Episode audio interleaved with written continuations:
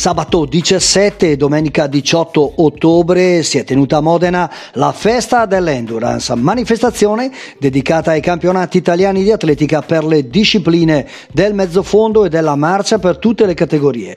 Ottimi risultati dai bresciani in gara. Grande prova di Enrico Vecchi, atletica Rodengo Saiano Mico che vince la gara dei 3000 siepi promesse in 8.55 e 12. Sono d'argento i 1500 metri di Favalli Sofia della Frison, la regina degli 800 di Grosseto cede solo negli ultimi metri dopo una bellissima gara di testa 4.31.80 il suo crono che è anche primato stagionale. Ottima gara anche di Aurora Bado, sempre Frison nei 5.000 metri, argento a soli 7 centesimi dall'oro.